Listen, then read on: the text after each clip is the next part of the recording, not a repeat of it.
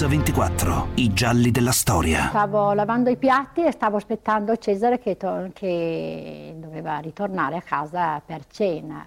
Però di solito era abbastanza puntuale, la cena era verso le 20 così, erano le 8 e un quarto e Cesare non era arrivato. Mio marito nel frattempo doveva uscire per una sua commissione e anche lui non sapeva se uh, uscire oppure aspettare Cesare perché era una cosa un po' anomala che lui non tornasse puntuale per cena. Fatto sta che siccome doveva andare, va bene, ho detto vado.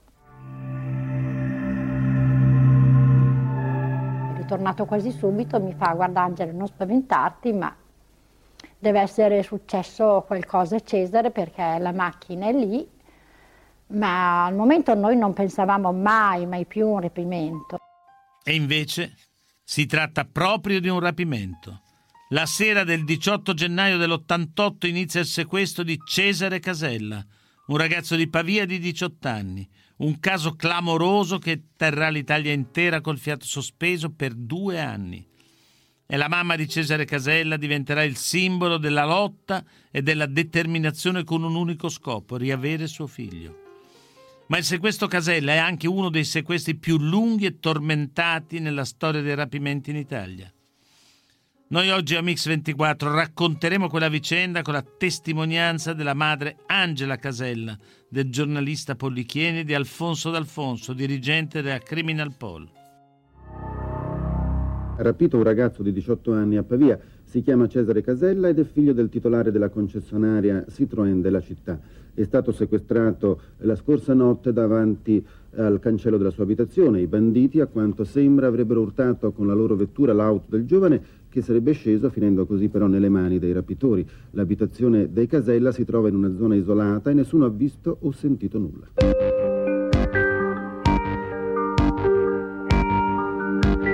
La città è Pavia.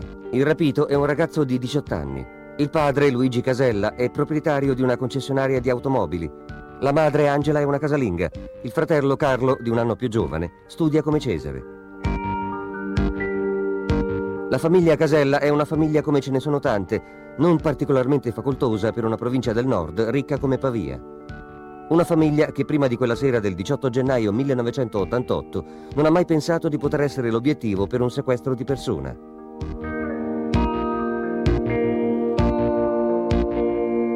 Subito dopo il sequestro, la famiglia e la polizia aspettano un messaggio dei sequestratori, ma il contatto tarda ad arrivare sempre con i consigli delle forze dell'ordine ci dicevano ma a volte scrivono, a volte telefono, bisogna che aspettare un contatto dei rapitori e questo contatto non si sapeva com'era, per cui non eravamo.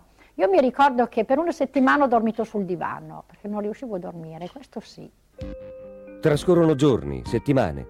I rapitori di Cesare non si fanno vivi. 10 febbraio, ventiduesimo giorno del sequestro.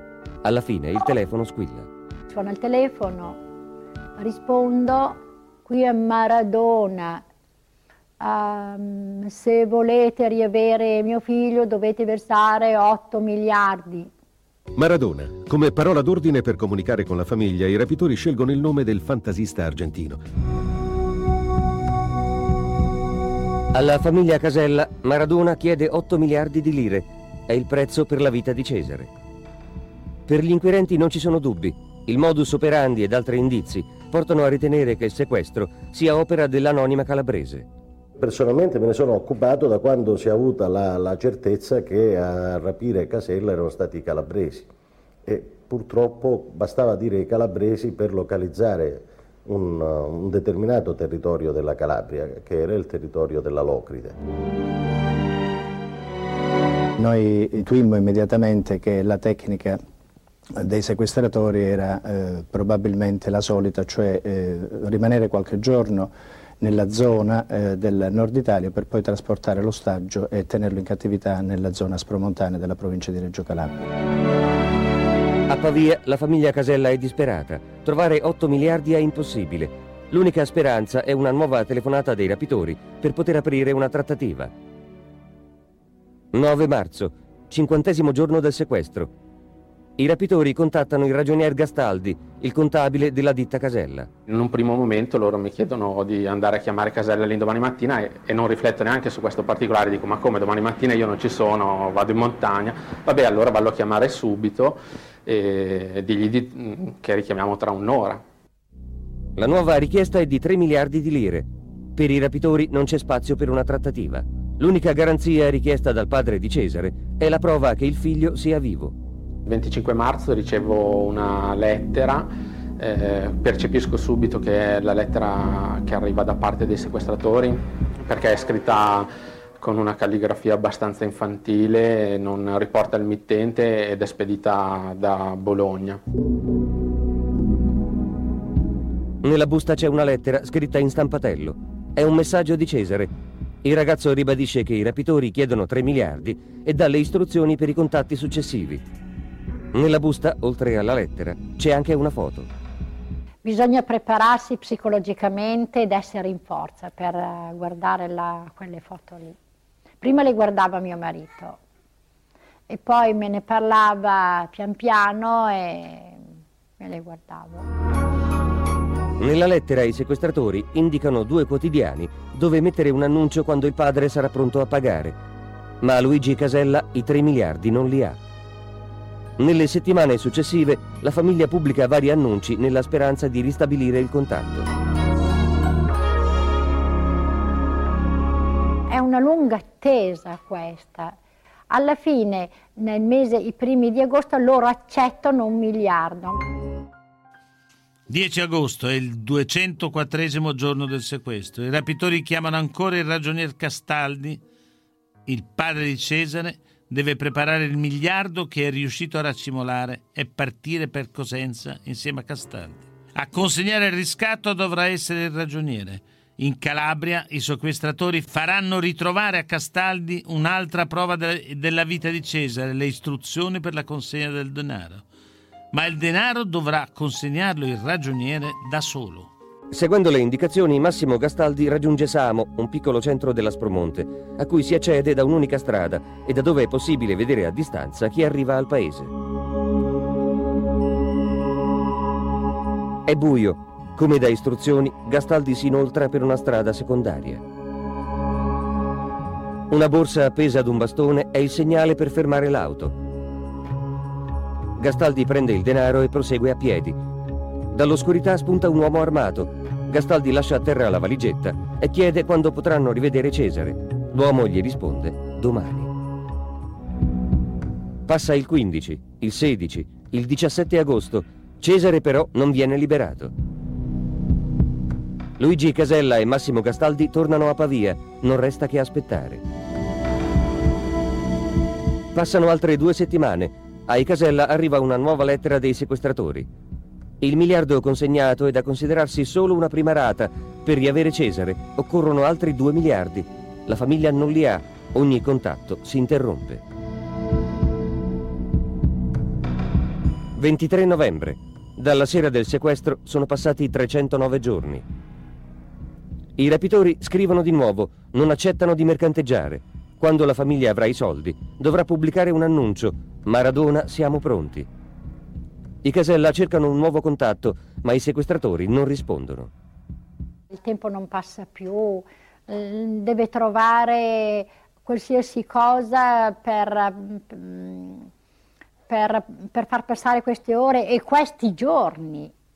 Bisogna cercare una, un equilibrio e ognuno di noi tre, mi ricordo che il Carlo doveva studiare di più, io lavoravo a maglia, ricamavo, facevo di tutto. Poi il pensiero arrivava a Cesare, eh, diventavo sudata, dovevo smettere, uscire, bere, perché non riuscivo...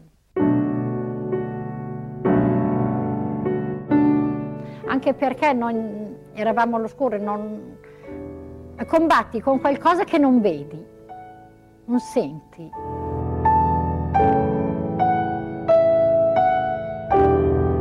A parte che mi veniva l'angoscia perché vedevo il diario, le sue scarpe, i suoi vestiti, però in fondo al cuore c'era una speranza che lui tornasse a riprendere tutto quanto.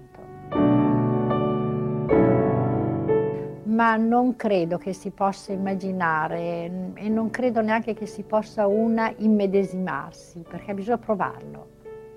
Uno se vede il figlio malato a letto, nel frattempo lo bacia, lo abbraccia, va a trovarlo all'ospedale, ma quando è via così non, non si riesce a dare conforto. Il 1988 sta per finire. Per la famiglia Casella è il primo Natale senza Cesare. Non mi ricordo più bene se è Natale o Capodanno che abbiamo rivisti tutti i filmini, dalla nascita fino, fino ai 18 anni. Piangevamo, piangeva. All'inizio di questo anno nuovo non posso non rivolgere il mio pensiero a tante famiglie che vivono nell'angoscia a causa dei loro familiari tenuti sotto sequestro. Ma neanche l'appello del Papa sortisce una reazione, i rapitori non rispondono. Sono ormai quattro mesi che la famiglia di Cesare non riesce a stabilire un contatto con i sequestratori. Dal rapimento è passato più di un anno. Un anno che Cesare ha passato in catene in Aspromonte. I Casella pubblicano l'ennesimo annuncio ai rapitori. Hanno trovato il denaro, sono pronti a pagare. Per poter agganciare uh, un altro discorso con i rapitori abbiamo avuto la bellissima idea di dire che i soldi c'erano e eravamo pronti a pagare quello che ci avevano mesi prima richiesto, ma non era vero. Il magistrato che si occupa dell'inchiesta, Cesare Berretta, decide di coprire il disperato bluff della famiglia. Tutti i loro beni e i conti correnti vengono bloccati. I sequestratori, saputo del blocco dei beni, fanno pervenire un messaggio alla famiglia. Accusano il padre di aver concordato l'operazione con la polizia e gli danno 15 giorni per consegnare il denaro. La famiglia, sempre più disperata, fa un'altra mossa. Il padre di Cesare torna in Calabria, ha con sé 500 milioni, tutto quello che è riuscito a recuperare. Sì, noi seguiamo questa iniziativa e naturalmente facciamo di tutto perché questa iniziativa eh, possa essere più mascherata possibile per dare l'impressione ai sequestratori che le forze di polizia se ne stiano un po' dietro le quinte. Con racconto al sequestro di Cesare Casella riprendiamo dopo la viabilità. Breda, i portoni più belli d'Italia, sicuri e installati in un giorno. bredaportoni.com Vi presenta Mix 24, i gialli della storia. Bentornati all'ascolto di Mix 24. Oggi vi stiamo raccontando la storia del sequestro di Cesare Casella, un ragazzo di 18 anni rapito a Pavia il 18 gennaio dell'88. È passato più di un anno e mezzo dal rapimento, i beni della famiglia sono stati messi sotto sequestro. E allora il padre di Cesare fa un gesto disperato, torna in Calabria con 500 milioni, tutto quello che è riuscito a mettere insieme. 5 giugno 89, 503 giorno del sequestro. Luigi Casella è all'hotel number one di Marina Gioiosa Ionica. Riceve una telefonata dei sequestratori. Sono furiosi, non accettano i 500 milioni. Anzi, gli dicono che ora non vogliono più 2 miliardi, ne vogliono 5, altrimenti non vedrà mai più suo figlio. Luigi Casella torna a Pavia. I rapitori non hanno accettato, anzi gli hanno dato del bastardo, gli ha detto se non ci riporti 5 miliardi tuo figlio morirà è, ven- è ritornato a Pavia, entra dalla porta, mio marito mi fa, senti Angela, adesso puoi andare in Calabria. E sono venuta qui per la grande disperazione e se faccio questo è per portarmi a casa Cesare e non mi muoverò dalla Calabria finché no, ritornerò, vorrei tor- ritornare a Pavia con Cesare. Disperata ma fortemente determinata a portare a termine il suo viaggio della speranza in Calabria. È Angela Casella, da 24 ore all'Ocri, con lo scopo di ottenere il rilascio del suo ragazzo. Onestamente ho sottovalutato la sua forza, perché la prima volta che la incontrai ebbi la sensazione di avere davanti una madre disperata, ma anche una donna molto gracile eh, e molto provata dai fatti. Eh, infatti io glielo dissi, noi uscimmo con alcune interviste, con alcuni suoi appelli. Io dissi, eh, signora mi pare che i suoi appelli siano un po' quelli che fa il Papa all'Angelus, liberate l'ostaggio, ma questa è gente che non, non aderisce certo a questi appelli. ma lei era disperata soprattutto per il silenzio generale che c'era, non solo per il silenzio dei rapitori. Il primo giorno che sono andata a San Luca è stata veramente drammatico. Eh, sono andata lì in piazza dove c'era il municipio, mi sono seduta, ho aperto il mio tavolino, il mio libro, ma la gente non si avvicinava. Non si avvicinava nessuno, nessuno, nessuno. Ho, ho passato due ore in quella piazza da sola. Poi alla fine ho pensato, va bene, se, non, se loro non vengono da me andrò io da loro.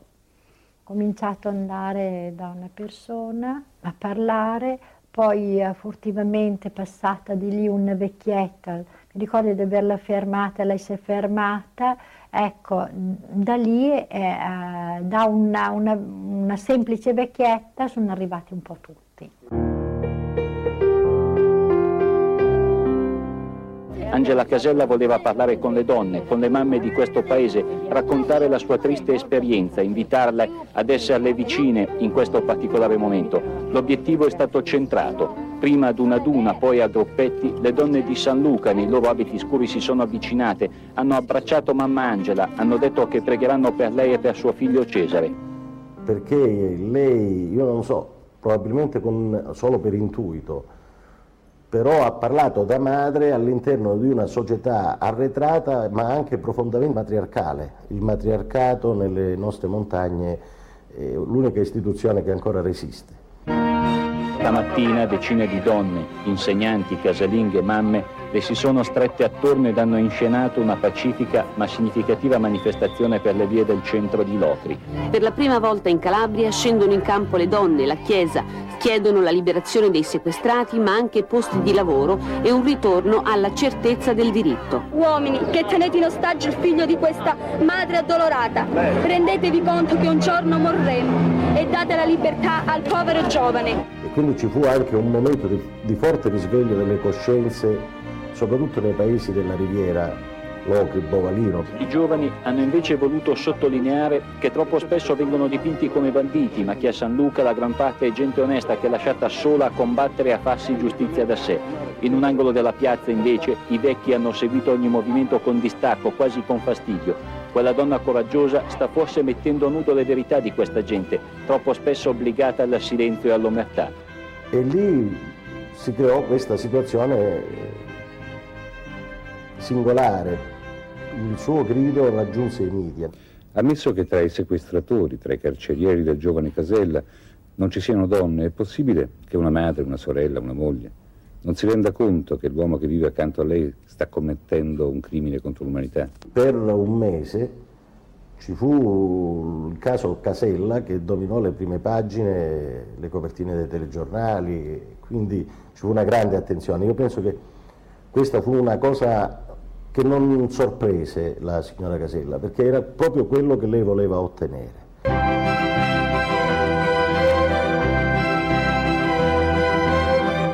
C'era tutto il mondo che sapeva che in quei paesini lì es eh, esistono degli uomini che tengono in ostaggio un, un ragazzo. Beh, non è, eh, da poco. L'atteggiamento della, della signora Casella era qualcosa che nessuno mai aveva messo in conto. Ritengo che da questo punto di vista ha creato più di una difficoltà all'anonima sequestri, perché la sua fu una reazione di quelle inattese, di quelle impreviste. Però è paradossale capire che lo stesso imbarazzo e la stessa insofferenza la provocava anche a organi dello Stato. Davvero lo Stato non fa niente. Un sostituto procuratore di Locri, Ezio Arcadi, questa mattina ha ammesso i sequestri Forse è vero che non siamo attrezzati adeguatamente. Sì, siamo in ritardo. Qui non ci sono i magistrati per fare i processi, non ci sono il personale ausiliario. A Reggio, partita la commissione antimafia, arriva l'alto commissario Domenico Sica e Locride viene cinta d'assedio dalle forze di polizia. Comunque abbiamo costituito un nucleo speciale eh, proprio per eh, eh, prelevando diciamo, il maggiore esperto che abbiamo nella materia, il questore Pazzi. Solo in quella circostanza noi abbiamo avuto sul fronte dei sequestri l'arrivo in Calabria dei vertici investigativi e, e quindi lei ottenne questo risultato che andò ben oltre il caso specifico che la riguardava. Ieri sera a Locri la signora Casella è passato la notte in tenda, una tenda piazzata davanti al comune per provare, ci ha detto, cosa sta provando mio figlio. Io me lo auguravo che il Cesare potesse uh, captare qualcosa attraverso qualcuno o, o tramite la, tele, no, la televisione no, ma tramite qualcuno sì, lo speravo proprio enormemente.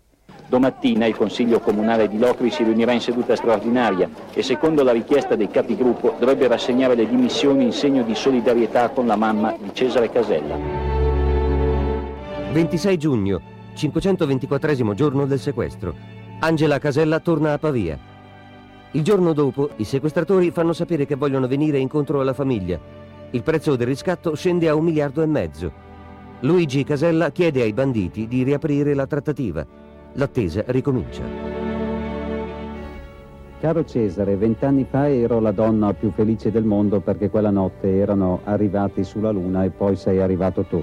Sono le parole che mamma Casella rivolge al figlio da quasi 19 mesi sotto sequestro attraverso le pagine di un quotidiano.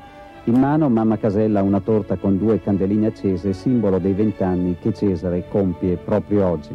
Per Cesare Casella è il secondo compleanno passato in catene in Aspromonte i giorni si fanno settimane e poi mesi. Dalla Calabria solo silenzio. 8 ottobre. I sequestratori si fanno vivi con una lettera. Fanno sapere di aver applicato un ulteriore sconto sul riscatto. Un miliardo. Con la storia del sequestro Casella riprendiamo dopo la pubblicità.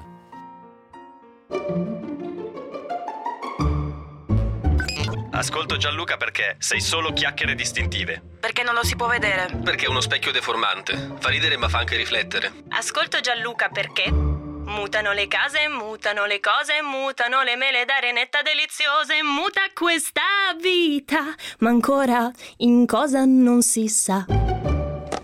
Melog. Ogni giorno a domande inedite ricevo risposte autentiche. Melog, cronache meridiane di Gianluca Nicoletti, dal lunedì al venerdì alle 12 su Radio 24.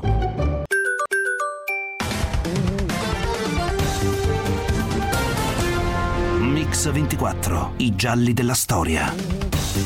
Siete ancora all'ascolto di Mix 24, vi stiamo raccontando la cronaca del sequestro di Cesare Casella.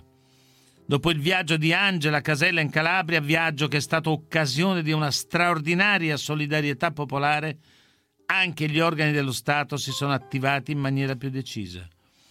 A questo punto i rapitori si rimettono in contatto con la famiglia e propongono una cifra molto ridotta. Si accontentano di un miliardo.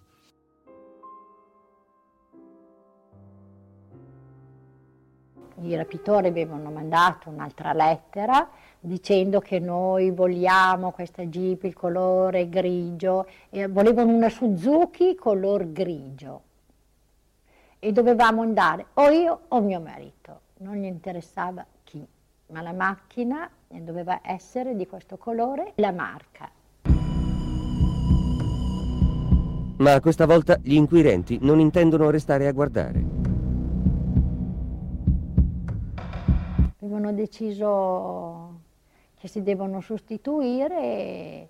Io, io personalmente ho, ho, lottato per questa cosa, perché volevo andarci io e mio marito, ma non c'è stato niente con il magistrato. Era, era una cosa, il magistrato era molto fermo nelle sue decisioni. Se sua moglie commette qualcosa io la metto persino in prigione. Per ordine del magistrato, i carabinieri si sostituiscono a Luigi Casella nel pagamento del riscatto. Nascosti nel bagagliaio del fuoristrada, i militari sorprendono i rapitori e ingaggiano un conflitto a fuoco. Un componente della banda viene ferito e arrestato e Giuseppe Strangio, ritenuto il capo dell'organizzazione che da oltre due anni tiene sequestrato Cesare Casella. Era andato a riscuotere la scorsa notte l'ultima rata del riscatto, un miliardo che un emissario della famiglia Casella doveva consegnargli nelle campagne di Natile in Aspromonte. Ha trovato invece i carabinieri dei gruppi speciali che dopo un breve scontro a fuoco lo hanno ferito ad una gamba e catturato. Avevano catturato un capo Ecco, da lì io non sapevo se essere felice o contenta, se era un bene o un male. Il latitante sequestratore che viene ferito ha urgente bisogno di informare i suoi, i suoi compagni che lui non è morto. Sono Giuseppe Strangio, faccio un appello ai rapitori che hanno in mano Cesare Casella di non togliere un cappello, di rispettarlo, di volerlo bene. Se avete dei figli o, non avete figli, avete una coscienza, vedete che lo dovete rispettare, è più chiaro, volerlo bene. Se lo dovete liberare, lo liberate. Se lo dovete tenere, cercate assolutamente al mille per mille, non togliere un capello mettetevi in contatto con la famiglia. Questo messaggio per noi fu un messaggio estremamente positivo, positivo perché eh, ci rendemmo conto che ormai la partita per i sequestratori era persa. Era persa perché eh, il messaggio era chiaro perché eh, rilasciassero al più presto il, eh, l'ostaggio. Nella partita a tre sulla vita di Cesare Casella, i sequestratori perdono un elemento importante. Giuseppe Strangio parla come un capo. Ma la partita non è ancora finita. Ecco, lì è stata un'attesa, un'attesa giorni e giorni e giorni, ma i giorni passavano e verso la fine di gennaio, eh, per un due o tre giorni, io ho avuto un tracollo perché ho detto no, il Cesare non torna. Non torna perché hanno capito che noi li abbiamo ingannati e può darsi che adesso si rivalgono su Cesare e queste cose. 3 gennaio 1990.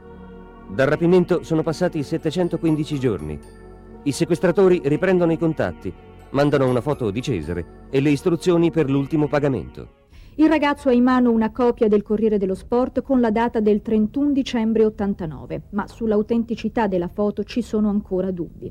Insieme alla foto è stata anche recapitata una lettera del ragazzo indirizzata al padre. Ti scrivo queste righe per farti sapere che sono ancora vivo. Questo è l'ultimo messaggio che riceverai. Fai quello che ti dicono, altrimenti hanno detto che mi uccidono. Nei giorni seguenti la famiglia vorrebbe dare il via al pagamento. Il magistrato, Vincenzo Calia, dice però di aspettare. La polizia ormai pensa di essere vicina a liberare Cesare. Avevamo individuato sia i comuni interessati a questo sequestro, sia i gruppi della criminalità eh, che eh, stavano gestendo questo sequestro Casella. Era palese che si aspettava da un momento all'altro la sua liberazione e allora ormai stavamo serate intere in caserma fin quando arrivò la notizia la dritta giusta e allora ci siamo scaracollati a Natile di Careri dove Cesare Casella è stato portato subito dopo la sua liberazione. Buonasera. Cesare Casella è stato liberato a Natile di Careri, un centro dell'Aspromonte a pochi chilometri da San Luca. Tutta l'Italia, tutta l'Europa probabilmente è stata innanzi a per te. Come stai? Adesso sto bene, sì, di salute sto bene. Perché specifiche Però di salute? È stato paura, eh, c'è avuto un po' di paura in questi ultimi giorni. Perché in questi ultimi giorni? Specialmente stasera. Io a quel punto pensavo alla madre, non, non mi è mai capitato in altri casi, cioè, però in quella circostanza io pensai a, a, alla madre alla fine di questo incubo di questa donna che, che, era diversa da tutto e da tutti, era diversa anche dal marito, era, diversa, cioè, era veramente un, un personaggio, una madre autentica. E quindi quella sera pensammo subito a lei. Stavo guardando la televisione, era anzi un po' sonnecchiata erano le 10 e mi suona il, tel, il cancello. Vado a aprire e con grande meraviglia mi trovo di fronte il magistrato. Io al momento sono rimasta, son rimasta lì, mi ho detto ma cosa fa qua? E lui um, me l'ha detto proprio quasi piano, adagio, gentilmente, sottovoce, ma hanno liberato Cesare. Insomma, gliel'ho fatto ripetere dieci volte. Dopo la decima volta, allora ho cominciato a tremare, la felicità, partire in quarta, andare in macchina perché mi fa adesso deve venire dai carabinieri. Loro mi prendono, mi fa signora ma si va a vestire perché sembrava una strega, con i capelli giù, in pigiama, tutta scialba, no, brutta, mi fa no signora si va di cambiare perché non può venire in quello stato lì perché proprio non capivo più niente cominciato a tremare, tremare stavo male. La felicità si può anche morire. Dalle 6 di questa mattina con un volo Lamezia Terme Milano è arrivato alle 6.05 all'aeroporto milanese di Linate, militare. Sentiamo che cosa ha detto. Come stai Cesare? Sto benissimo. Sta bene, sta Andrei bene. a Pavia di cosa?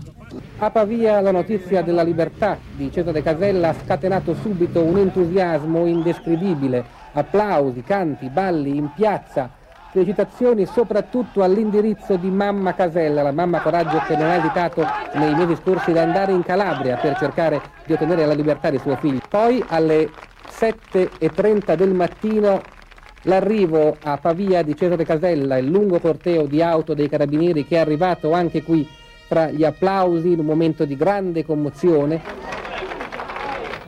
Angela e Cesare Casella 743 giorni dopo. È il commovente abbraccio di una madre che ha combattuto per la libertà del figlio un'autentica guerra in prima persona. Madre Coraggio atteso per due anni e dodici giorni e ancora per tutta la notte questo momento, poter stringere a sé quel figlio che le era stato sottratto. A 16 anni dal rapimento nel 2004 abbiamo incontrato Cesare Casella e gli abbiamo chiesto di raccontarci di quei momenti, dei due anni di prigionia, dei suoi ricordi e delle sue emozioni. Adesso è un uomo, un uomo di 34 anni. Sono un po', sì, sono un po', sono un po' scioccato. Sembra quasi un romanzo, sembra una cosa...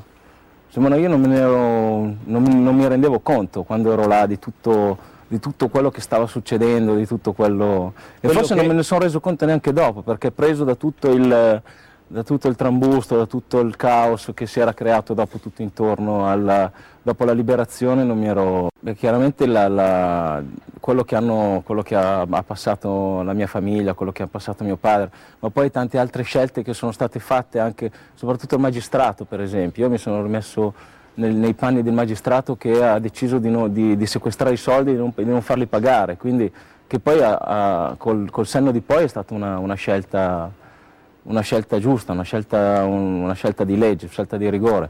Però in quel momento là prendere, tu- prendere una decisione così non deve essere stata una cosa, una cosa facile. E assumersi la responsabilità della vita. Certo, certo. Assolutamente. Questo hai pensato. Certo, e poi comunque il... perché io un po' percepivo il- che c'era, c'era un cambiamento di, di, Gli atteggiamenti dei tuoi- dei nei miei confronti, insomma. soprattutto quando negli ultimi, negli ultimi tempi, negli Ah. ultimi tempi oppure anche quando mia madre era andata, è andata e scesa in Calabria, cioè, si percepivo che c'è stato un raffreddamento di, di atteggiamento nei miei confronti. Cioè erano più cattivi, più duri? Erano, erano più silenziosi, erano più nervosi, erano, cioè, Cioè, eh, sentivano che tua madre aveva innescato un Allora- processo impressionante. Certamente, il giornalista Polichini che ha Eh. detto quello, lui ha detto, ha detto le cose giuste, nel senso che lei, che lei ha aperto una breccia nelle, proprio nelle famiglie, ma nelle Cioè, famiglie sul mafiose. serio, certo, cioè sì, sì, no, questa- no, questo sicuramente. matriarcato lei lo ha scalfito dall'interno, è riuscito a trovare le parole per parlarne. Certo, mentre prima erano tranquilli almeno, almeno in famiglia, questi non erano più tranquilli né fuori e neanche in famiglia, capi? Quindi... E, e tu avvertivi solo una freddezza o qualche, qualche cosa ti diceva? No, no, no, no, erano al- alle, alle volte qualche, qualche battuta gli, era, gli, è, gli è sfuggita sul- su mia madre. Su... Dicendo tipo? E fa, ma fa, tanto noi non, non- non ci cambia niente. Non abbiamo madre- paura, sì, face- cioè, sì, facevano i duri certo, perché chiaro, avevano paura. Chiaro, chiaro. Senti che madre però, eh. che Mamma mamma mia. che c'hai, mamma mia. Sì, sì, un nonnino così, così eh, esile, così, così. ha rivoluzionato tutto quello che era l'approccio del... Ma poi ha- gli ha messo, soprattutto gli ha messo un po'... Gli ha messo, come si può dire, un po' il fuoco... Sì, sì, il pepe, diciamolo. Il pepe dietro ai politici che stavano a Roma, perché... Eh, certo. Perché io in Italia sono convinto che noi abbiamo le capacità per, eh, per debellare questo, questo reato qua, ma finché non c'è stata una, una volontà politica, finché non c'è stato il, eh, i giornali e, e compagnia bella che ne parlavano sul... Finché non c'è stata mamma Casella. Esatto. Finché non c'è stato questo nessuno si è mosso. Senti, tua madre ha detto una cosa che mi ha colpito moltissimo, ha detto di felicità si può anche morire. ecco. Eh beh, È certo, una dopo sensazione che hai hanno- avuto anche tu quando l'hai riabbracciato o no? Cioè, Eh? Ma io più che altro ero, ero frastornato. io non- Frastornato, non- perché due anni di silenzio. Eh, due anni di silenzio, due anni che spie- parlavo sì no due o tre volte al giorno con queste, ma proprio qualche parola, no? Ma tipo? Ma tipo che parlavo, scambiavo qualche parola, gli chiedevo dei giornali quando venivano a portarmi da mangiare e a trovarmi intorno tutto così non mi immaginavo, ma io pensavo dentro me che no, ma si sono messi, si sono dimenticati tutti, mi hanno dato per morto e perché non avendo nessuna notizia, niente di niente. Non avevi nessuna notizia, neanche negli andamenti sì. diversi della trattativa? Sì, qualcosa mi, però non mi immaginavo tutto, tutto quello che era, non, non me lo potevo immaginare, anche perché a me quando mi hanno portato via non sapevo ne- l'ho scoperto sei mesi dopo che ero in Aspromonte, io non sapevo neanche che esistesse l'Aspromonte. Ah, l'hai scoperto dopo? L'ho scoperto dopo, per- dopo, dopo l'ho scoperto perché chiaramente mi portavano il giornale, la, la Gazzetta del Sud che è pubblicato in Calabria, quindi l'ho scoperto dopo. Ma perché ti davano giornali? Io- sì, sì, no, io, beh, io chiedevo, ho detto piuttosto portatemi, non portatemi da mangiare, ma portatemi da leggere, perché sennò diventavo matto, non- dovevo, impegna- dovevo tenere impegnata, la- dovevo tenermi impegnato. Ti hanno preso Mm. facilmente, hai lottato oppure eh, cosa, cosa ti hanno, cosa hanno fatto? Era sera era- e c'era la nebbia, io come tutte le sere tornavo a casa, avevo la patente da qualche mese e mi sono trovato davanti a una macchina eh, parcheggiata, quando io sono fatto- ho fatto per, fa- per curvare, la macchina si è mossa e eh, io faccio, allora faccio per passare, la macchina ha fatto questa retromarcia e mi ha tamponato, di modo che mi ha fermato, sono scesi in tre con la pistola. E ti hanno detto? Cosa ti hanno Fanno, detto? Sei, sei Casella? Mi hanno detto no. Io così istintivamente ho detto di sì, no? E niente, sono, sono scesi con le pistole, mi hanno tirato fuori a forza e chiaramente io quando ho visto le pistole... Hai reagito. E quindi caricato e portato via lontano o no? No, portato via, abbiamo fatto un tragitto di una mezz'ora Ah. e poi mi hanno, mi hanno consegnato altre due persone che ho scoperto poi erano i capi della, della banda. Però eh, da lì, da, lì- da- da- questa mezz'ora di trasferimento che ti hanno consegnato e poi per andare in Calabria quanto tempo è passato? Molti giorni o no? Eh, io ho passato 15 giorni in un garage, nella ma- in macchina, nel garage, con questi due, questi due killer. Tutti in macchina eravate? Tutti e due in macchina, tutti e tre in 15 macchina. giorni tutti e tre in macchina, sì. All'inizio ero legato, poi dopo si vede che un po' si fidavano un po' di me così e, e mi davano, mi davano con- delle pastiglie, dei, dei sonniferi. Cercavi di parlare con loro no? Sì, sì, no, io forse una, una- una, diciamo una fortuna, una- il fatto che mi abbiano anche relativamente trattato bene eh, è perché io ho tentato comunque di tenere un certo un dialogo con queste persone qua, no? Hanno capito che comunque io non gli avrei creato dei problemi, però allo stesso tempo avrebbero dovuto rispettare, Mm. un- rispettarmi. no? Ma rapidamente mi puoi dire com'era un pochino, se si può, Mm. se si può raccontare la giornata tipo? Cioè tu che... Mm. Ma la giornata per, io per far passare il tempo ogni cosa era scandita, era, cioè io mi alzavo, quindi facevo, prima facevo ginnastica piano piano, eh, poi ma, insomma, mi, mi lavavo, tentavo di lavarmi per quello che era possibile. Ah, per lavarti Poi- dovevi uscire? No, no, no, mi facevano pigliavo- uscire di lì? No, no, no, non sono mai uscito da lì. No, no, no, io avevo le catene e potevo soltanto magari sedermi, ma alzarmi in piedi non potevo, non potevo uscire e quindi chiaramente dopo un po' uno si riesce anche a organizzarsi dentro in quei due metri, due metri per due, no?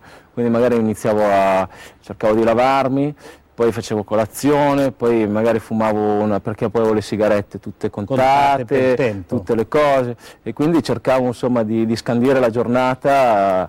Ma eh, che cosa dentro di te, che cosa, che cosa hai trovato che non sospettavi di avere? Cioè che tipo di forza, che Ma non pensieri? lo so, è, sta- è strano, è una cosa Ma che che anch'io so, non... pregavi, non lo so, cioè avevi un, un No, atteggiamento... pre- sì, un po' pregavo e un po' dicevo devo farcela, devo tornare a casa perché sicuramente i miei chissà cosa staranno passando e quindi non posso deluderli, non posso, non, non- non posso ammalarmi, non, mi, non posso... Forse hai 18 anni, cioè 18 anni Sì, no, poi lì è l'incoscienza, no, lì è la forza anche dell'incoscienza perché non, non- eh, essendo così giovane uno non, non- non sa bene anche il pericolo che io posso aver corso, Certo. tutto, e tutto quanto. eh. Ma senti, e, ma avevi freddo, caldo, cioè ti, ti- ti davano abbastanza per, Più che, il freddo era il caldo, più che il freddo d'inverno era il caldo che faceva d'estate, Bestiale, perché eh? d'inverno fa freddo, ti copri, però d'estate fa caldo e dentro Ecco, là senti, faceva molto caldo. il- lo Stato, lo Stato, si è parlato molto dell'intervento dello Stato, Mm. in questo caso e in altri casi, per pagare in qualche modo, sostenere. Per quanto tu ne sai, lo Stato è intervenuto o no? Ma per quanto io ne so, eh, no, nel senso che il- la, la cifra, l'ultima cifra che la mia famiglia avrebbe dovuto pagare non è stata pagata e questo siamo, è pacifico. Se poi dopo è intervenuto i servizi segreti o qualche, altro, eh, o qualche altra forza così, non lo so. Questo... Oggi a tanti anni di distanza non ne sai un po' di più. Non lo so, io ho, avuto, ho sentito tante, tante versioni, tante persone che mi hanno messo un po' la pulce nell'orecchio, però che io sappia direttamente no. E- Ma la voglia di saperne di più, di andare in fondo, non ce l'hai avuta? eh? Ma no, io sono, diciamo, eh, tra virgolette, contento che la mia esperienza sia servita per, eh, per mettere fine a questi, a questi sequestri, a questi sequestri di persona, perché ci è voluta comunque una legge che è stata applicata per la prima volta nel nostro caso. E quindi il rischio Quindi in qualche, ancora... modo tu, in qualche modo tu sei favorevole al blocco dei beni? Sì, col senno di poi sicuramente, chiara- sicuramente perché non, non si può, non si può trattare con, con dei delinquenti, cioè questi commettono un reato, tu non puoi andare a trattare, mentre prima eh, si, è sempre, si è sempre trattato con, eh, con, eh, Eh, con certo, la mafia. perché non c'era la legge. Senti, tu hai, hai rivisto i tuoi rapitori ai processi, no? Sì, alcuni. Quanti? Alcuni però sinceramente non mi sono mai... mh, Cioè come cittadino ho fatto il mio dovere nel senso che ho testimoniato, ho fatto quello che era, era, era mio dovere fare.